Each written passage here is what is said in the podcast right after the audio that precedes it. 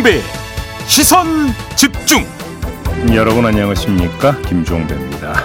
더불어민주당 내 원칙과 상식이 예고한 디데이가 바로 오늘입니다.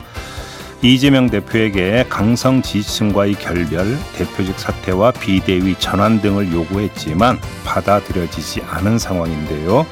잠시 후 원칙과 상식 소속인 이원욱 의원에게 향후 계획 자세히 들어보겠습니다. 여론조사 전문가들과 함께하는 민심 어때 코너가 있는 날인데요. 윤석열 대통령이 쌍특검법에 대해 거부권을 행사한 이후 대통령과 정당 지지율에 어떤 변화가 있었는지 유니용 오피니언 라이브 여론 분석센터장 이상일 케이스텍 컨설팅 소장과 함께 3부에서 분석해 보겠습니다. 1월 10일 수요일 김종배의 시선 집중 광고 듣고 시작합니다.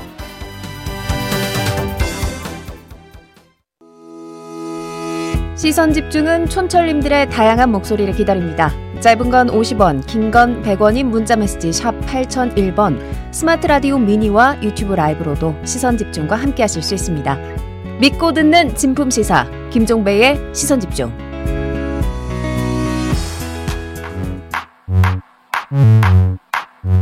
뉴욕에 뉴욕타임즈가 있다면 시선 집중에는 JB타임즈가 있다 촌철살인 뉴스 총정리 JB타임즈 더마카와 함께 시선 집중의 문을 열겠습니다. 어서 오세요. 네, 안녕하세요. 더마카입니다. 389 하나님이요. 6개월 전부터 재택근무하면서 듣는 청취자입니다. 매일 다시 보기로 보다가 아이들 방학 덕분에 일하면서 라이브로 듣고 있습니다. 방학이 좋은 건 처음이네요. 오늘도 잘 듣겠습니다. 어, 재택근무 하시는데 일찍 일을 시작하시네요.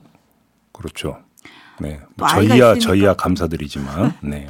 아이가 있으니까 또 아침밥도 네. 준비하시고 뭐 이래저래 바쁘신 아침이겠죠. 네, 애들이 있으니까 음, 음, 그렇죠. 그래도 방학 기간 내내는 라이브로 들으실 수 있는 거 아니에요? 그렇죠. 음, 음. 좋네요 방학. 네. 그리고 널 사탕해님, 네. 제가 자주 소개해드려서 소개를 안 하고 싶었지만 오늘은 왠지 소개하고 싶은 댓글을 남겨주셔서 소개해드리겠습니다. 더마카님, 요즘엔 제이비가 밥 잘 사주나요? 설마 작년 삼계탕 이후로 안 사줬나요? 삼계탕도 안 사주신 것 같은데. 네, 새해에는 밥 잘 사주는 제이비가 되길 바라면서 소개해드렸습니다. 아, 정말 이렇게 왜곡을 하고 네? 뭐라고요? 억울하고. 네. 뭐라고요? 넘어갈게요. 이 방송이 사적 방송이 아니기 때문에. 네. 네. 6768님, Good morning입니다. 음. 춥지만 당신이 있어 행복합니다. 날마다 좋은 정보들 고맙고 감사합니다. 라고 하트를 무려 다섯 개나 보내주셨는데, 네. 제가 읽으면서 드는 생각, 이거 정말 시선 집중에 보내신 거 맞겠죠?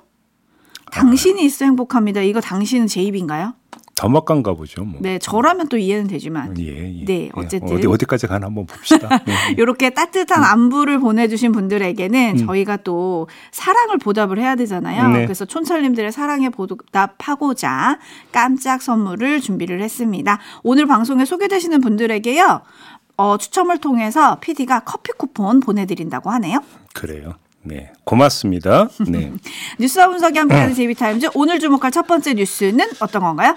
부산경찰청이 어제 신상공개 심의위원회를 열었지만 이재명 민주당 대표 테러범의 신원을 공개하지 않기로 결정을 했고요.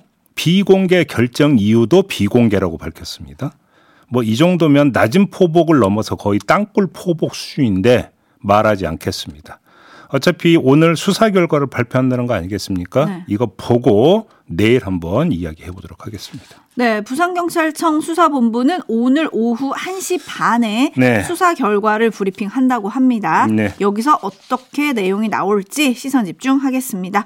제이비타임즈 다음 주목할 뉴스는요. 오디오로 먼저 만나보시죠. 이태원 참사 특별법이 국회 본회의를 통과했습니다. 재적의원 298명 중 거의 야당 의원인 177명이 투표해 만장일치로 가결됐습니다. 참사 발생 438일째이자 법안이 발의된 지 9개월 만입니다. 야 사당이 발의한 법안이 아니라 김진표 국회의장이 내놓은 중재안의 취지가 대폭 반영된 수정안이 통과됐습니다. 원안에 들어있던 특검 요구 권한은 삭제됐고 법 시행도 총선인 4월 10일 뒤로 미뤘습니다. 윤석열 대통령의 거부권 행사 위험을 최소화하기 위해서 민주당은 뼈를 깎는 심정으로 이러한 수정안을 제출하게 되었음을 이해해 주셨으면 합니다.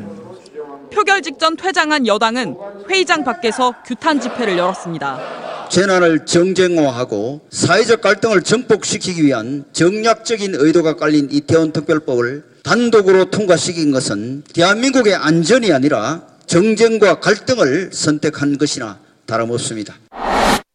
네, 여야 합의 처리가 되지 않은 아쉬움은 있습니다만 아무튼 특별법이 어제 국회를 통과를 했습니다. 유족분들이 어떻게 받아들일지 궁금하고요. 일단은 그래도 절반은 일단 한가 저기 한 반걸음은 더 나아간 것이니까 진전 아닌가 이렇게 평가하실 수도 있을 것 같은데요. 궁금한 건 윤석열 대통령이 이 건에 대해서도 또 거부권을 행사하느냐 바로 이 문제 아니겠습니까? 네, 지금 워커홀릭 투페이스님도 설마 이것도 거부권 행사 가나요?라고 해주셨고 데이지님은 알맹이가 빠졌습니다라고 해주셨는데 네. 대통령이 이것까지 거부권 행사를 할까요? 뭐 윤재옥 국민의 원내 대표는 거부권 행사를 건의할 거냐는 기자 질문에 조금 지켜봐 달라고 뭔가 약간은 여운이 있는 발언을 했고요. 용산에서는 일방 강행 처리에 유감이다 이런 입장을 내놨다고 하는데 아무 정, 정부로 이송이 되면 검토해서 입장을 밝히겠다 이렇게만 이야기를 했다고 하거든요. 네. 아무튼 거부권 행사 여부 한번 여기에 초점을 맞춰서 분석을 해보도록 하겠습니다. 자. 이 분석을 위해서 연관된 다른 사안 하나를 끌어와 보겠습니다. 이원석 검찰총장이 지난 4일 수사심의위원회 소집을 지시했습니다.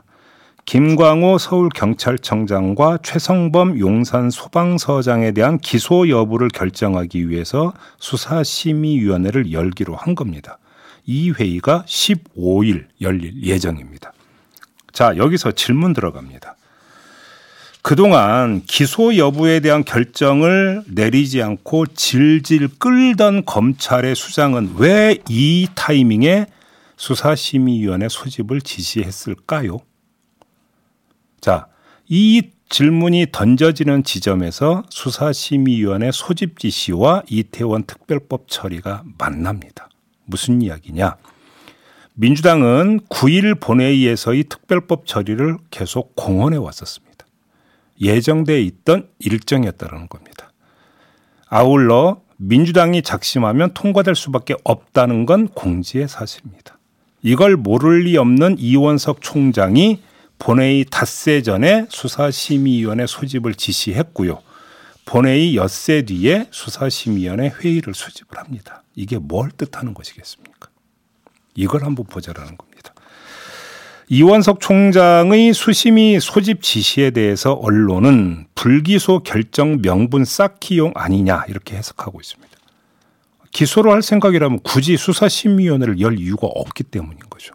그러니까 언론의 해석 어찌 본다면 상식적 해석에 해당이 되는 건데 언론의 이 해석을 받아서 2차 해석을 한번 해봅시다.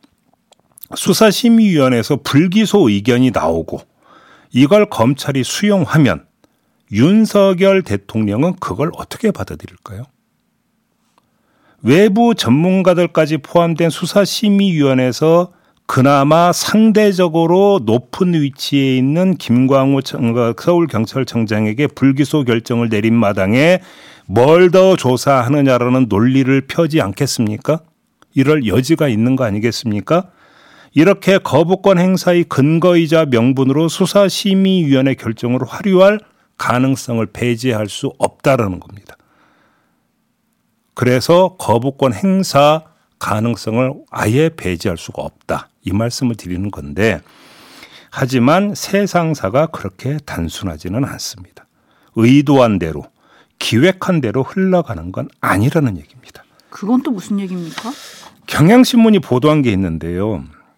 검찰이 앞서서 참사 관련자들을 수사한 경찰 특별수사본부가 지난해 1월에 두 차례에 걸쳐서 형사법 교수 등 외부 전문가들에게 참사 책임자들의 혐의 판단에 대한 자문을 구한 일이 있었다고 합니다. 행안부, 서울시 경찰청장, 서울경찰청장, 서울시 자치경찰위원회 등 다섯 개 기관 책임자에 대한 수사 결과 보고서 초안을 전문가들에게 송부한 뒤에 의견을 받았는데 그 결과 전문가 다섯 명 가운데 네명이 김광호 서울경찰청장의 혐의가 인정된다면서 송치해야 한다고 판단을 했다라는 거고요. 경찰은 이에 따라서 업무상 과실 치사상 혐의를 적용해 김광호 서울경찰청장을 검찰에 불구속 송치했던 거거든요. 여기서 주목할 점은 외부 전문가들의 판단을 구했다라는 겁니다. 이건 검찰이 열려고 하는 수사심의위원회와 다를 바 없는 의견 청취 결과라는 겁니다. 자, 검찰 수사 심의위원회가 만약에 불기소 의견을 내면 그러면 경찰이 다섯 명의 형사법 전문 교수에게 자문 구한 결과와 너무 다르지 않느냐. 뭐냐 도대체 이게. 논란은 이렇게 격화되게 돼 있다는 겁니다. 그래서 수사심의위원회에서 만에 하나라도 불기소 의견이 나온다 하더라도 그것이 상황의 종지부를 찍는 계기가 되기는 어려울 것이다. 이 말씀을 드리는 겁니다. 음, 일단 뭐 제이비가 전해주긴 하셨지만 대통령실에서는 그런 반응이 나왔더라고요. 법안이 정부로 이송이 되면 당과 부처 의견을 종합해서 입장을 말씀드리겠다. 네. 라고 했는데 앞서 제이비가 인용한 이런 외부 전문가들의 의견에 귀를 좀 기울인다면 어떨까요? 그러니까요. 홀로 겨울님이 누구도 누구도 책임지지 않는 사회를 조정하는 정치권이 반성해야 합니다. 조장하는 정치권이 반성해야 합니다라고 해주셨고요. 하댕님은 책임자를 찾아서 처벌하자는 게 정쟁화입니까?라고 물음표를 주셨어요. 네. 9838님 159명의 젊은 청춘들이 목숨을 잃었습니다. 그 진상을 밝혀달라는 부모들의 간절함을 정쟁으로 몰고 가는 건 이해가 안 됩니다. 라는 의견을 주셨는데요. 동동구리님은 여야 합의도 안 됐고요. 그래서 야당이 일괄 처리했고 거부를 대통령이 안 한다고 하더라도 세월호 특위처럼 과연 신속하게 무언가 조사가 될까요? 그러니까요. 그래서 여야 합의가 중요하다고 했던 거 아니겠습니까? 유족들도 이제 바로 그런 그 입장을 내놨던 거고요. 네, 그리고 윤석열 대통령이 오늘 아침 뉴스를 보니까요. 요즘에 변진섭 씨의 노래 우리의 사랑이 필요한 거죠. 이 노래를 아주 좋아하신대요. 네. 제이비 이 노래 알아요? 알죠. 네. 그러면서 이 노래처럼 이 노래 가사에 이제 감명을 받으셔가지고 이런 노래 가사처럼 따 뜻한 국가라는 메시지를 본격적으로 강조하기 시작했다. 이런 보도가 있더라고요. 음. 따뜻한 국가. 이 콘셉트에 맞는다면 과연 이태원 특별법에 대해서는 어떻게 하셔야 할지 답이 나오지 않을까요? 따뜻함의 비결이 뭔지 아십니까? 뭐죠? 공감입니다. 공감. 그러면 유족들의 고통과 유족들의 바람에 공감하는 것부터 시작하면 되는 거 아니겠습니까? 뭐 어렵게 생각할 게 뭐 있습니까? 네. 네. 한편 한동훈 비대위원장이 일제 말을 아끼고 있거든요. 그러니까요. 네? 왜 이렇게 이제 그 이 첨예하게 어떤 논란 빚는 부분에 대해서는 상당히 말을 아끼고 있더라고요. 그렇지 않습니까? 네. JB타임즈 다음 주목할 뉴스 오디오로 먼저 만나보시죠. 민주당 내 친 이재명계 인사로 총선 출마를 준비 중인 현근택 민주연구원 부원장이 최근 성희롱성 발언을 했다는 보도가 있었는데요. 병상에 있는 이재명 대표가 윤리 감찰을 지시했다고 민주당이 밝혔습니다. 현근택 부원장은 지난달 말 경기 성남에서 열린 송년 술자리에서 한 지역 정치인의 비서에게 너네 같이 사냐며 성희롱성 발언을 했다는 보도가 나왔습니다. 누구랑 누가 누구예요? 니네 강의도 같이 걸렸잖아. 니네 같이 거기서 뒤통수 한대 제대로 맞는 뭐 진짜 딱 그거 머릿속 하얘지는 짧은 그 몇 초잖아요. 현 부원장은 진심으로 사과를 드리고 싶다면서 언행에 신중을 기하겠다고 밝혔지만 징계는 불가피해 보입니다. 네. 자, 그 뒤에 나온 소식이 두 가지가 있었죠. 첫째, 이재명 대표와 정성호 의원 간에 주고받은 문자가 카메라에 찍혔습니다.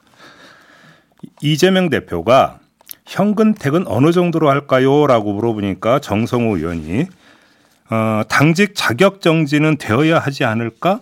공관이 컷오프 대상이라고 답을 합니다. 그러자 이재명 대표가 너무 심한 것 아닐까요? 라고 하자 정성호 의원이 그러면 엄중 경고, 큰 의미는 없습까지가 입력되는 상태에서 찍혔습니다. 이게 한 소식이고요. 두 번째, 조금 전에 뉴스에 잠깐 나오는데 이재명 대표가 윤리감찰단에 현근택 변호사에 대한 감찰을 지시했다라는 소식입니다. 자, 이 두 소식에서 두 가지 점을 추출할 수 있습니다. 첫째, 선우가 뒤바뀌었다는 겁니다. 징계 수위는 감찰 결과가 나온 다음에 결정할 수 있는 겁니다. 그런데 징계 논의를 먼저 하고 그 뒤에 감찰 지시가 있었다는 점. 두 번째, 징계 논의가 공적 계통에서 이루어진 게 아니라는 점. 사적 차원에서 논의가 됐고 그 사적 차원의 논의에서 공천과 관련된 컷오프까지 거론됐다라는 점. 이게 두 번째인데요. 이 두 가지 점은 현근택 변호사에 대한 징계 또는 공천 자격 심사 결과에 따라서 뇌관이 될 수도 있다라는 말씀을 드리겠습니다.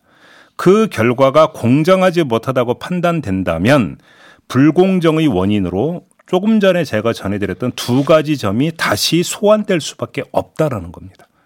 어쩌면 현근택 변호사의 발언보다 그 뒤에 나온 이 두 가지 현상이 현근택 공천에 더 큰 영향을 미칠 수도 있다. 이 점을 봐야 된다는 겁니다. 어허, 그 파장까지 좀 봐야 된다 네. 이 말씀이신 것 같아요.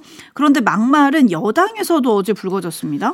그렇습니다. 박은식 비대위원의 과거 글이 논란이 됐는데요. 2021년 자신의 SNS에 올린 글인데 이런 내용이었습니다. 이승만 전 대통령에 대해서 막장 국가 조선시대랑 식민지를 이제 막 벗어난 나라의 첫 지도자가 이 정도면 잘한 거 아니냐? 그래도 이승만이 싫다면 대안이 누가 있냐? 라고 물으면서 김구 선생도 거론을 했는데요. 폭탄 던지던 분이 국제 정세와 나라 돌아가는 시스템에 대해서 잘 알까? 여운형 암살에 김구가 관련되어 있다는 건 들어봤냐? 라고 적었습니다. 또 2차 세계 대전 때의 독일의 프랑스 점령과 일본의 조선 점령을 비교하면서 이런 표현을 쓰기도 했습니다. 전 세계의 식민지 경영하는 초강대국이 잠깐 독일한테 졌어도 본토가 다 점령되지도 않았고 미국이 도와줘서 금방 되찾을 수 있는 상태로 4년 정도 점령당한 거랑 우리처럼 지질이 못 살다가 총 한 방 못 쏘고 고종이 나라 팔아 36년간 지배당한 거랑 같냐라고 되물었는데 고종이 나라를 팔았다고 했습니다. 네, 논란이 되자 박은식 비대위원은 이제 언론과의 통화에서 이렇게 해명을 했다고 해요. 이승만 전 대통령이 역사적으로 대접을 못 받는 것에 대한 안타까움을 표현을 한 거다. 김구 선생을 비하하려는 뜻은 없었다. 아니, 이게 비하하는 뜻이 아니면 어떻게 해석을 해야 되는 겁니까? 뭘 모른다는 거잖아요, 김구 선생은 당시. 그랬다는 거 아닙니까? 그게 네. 비하 아니면 뭐가 비하입니까? 우리 다 학교 때 국어 배웠어요. 자, 한데 뭐 이것 자체에 대한 뭐 평은 생략하겠습니다. 우리 촌철님들이 뭐 충분히 내릴 거라고 생각을 하고 큰 틀에서 말씀드리겠는데요. 윤석열 정부 출범 후에 정부와 여당에 의해서 발탁된 인사들 가운데 역사관이 문제가 된 사례가 지금 한두 개가 아닙니다. 계속 나오고 있습니다. 그런데도 요지부동입니다. 인사 철회 또는 자진 사퇴는 거의 없었습니다. 도대체 이런 현상을 해석할 방법이 뭡니까? 제가 볼 때 하나밖에 없어요. 정부 여당이 뉴라이트 역사관의 친화적인 것을 넘어서 그냥 그거에 기초하고 있다. 이렇게 해석하는 거 말고 지금 해석할 수 있는 방법이 뭐가 있습니까? 왜 이런 게 대풀이 되는 겁니까 도대체? 1793님, 도대체 어디서 교육을 받은 걸까요? 아름다운 독도님도 어떻게 되면 이렇게 뉴라이트 역사관이 주입될까요? 학교에서는 이렇게 가르치진 않잖아요. 라고 해주셨는데요. 음. 8672님의 촌철로 마무리하겠습니다. 적은 타인이 아니라 내 안의 혀가 적이다. 아, 예. JB TIMES 다음 주목할 뉴스는 어떤 건가요? 짧게 하나 전해드리겠는데요. 어제 직장인 온라인 커뮤니티 블라인드에 글이 하나 올라왔다고 합니다. 사연이 이런 거였다고 합니다. 친구로부터 강아지 장례식에 오라는 연락을 받아서 갔더니 장례식장에 부의금함이 있더랍니다.